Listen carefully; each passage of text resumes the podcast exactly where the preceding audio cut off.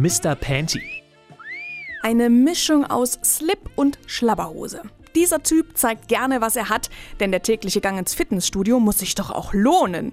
Im Wasser findet man ihn eher selten. Stattdessen liegt er auf der Wiese wie ein römischer Gott und lässt sich von den Blicken der Damenwelt bewundern.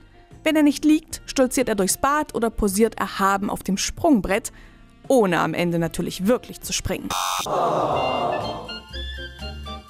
Der Wilde. Karo, Leopard und Kreise, alles auf einer Badehose. Für den Wilden kein Problem. Was aber so extrovertiert daherkommt, ist eigentlich eine Ablenkungsstrategie. Denn der Wilde will vor allem eins: sich hinter den Mustern der schlabbrigen Badehose verstecken. Im Wasser oder in der prallen Sonne findet man ihn nicht, aber mit einem Drink in der Hand, halb versteckt hinter der Strandbar. Der Nackte. Warum Zeit verschwenden und überlegen, was man anziehen soll, wenn es doch auch gleich ganz nackt geht?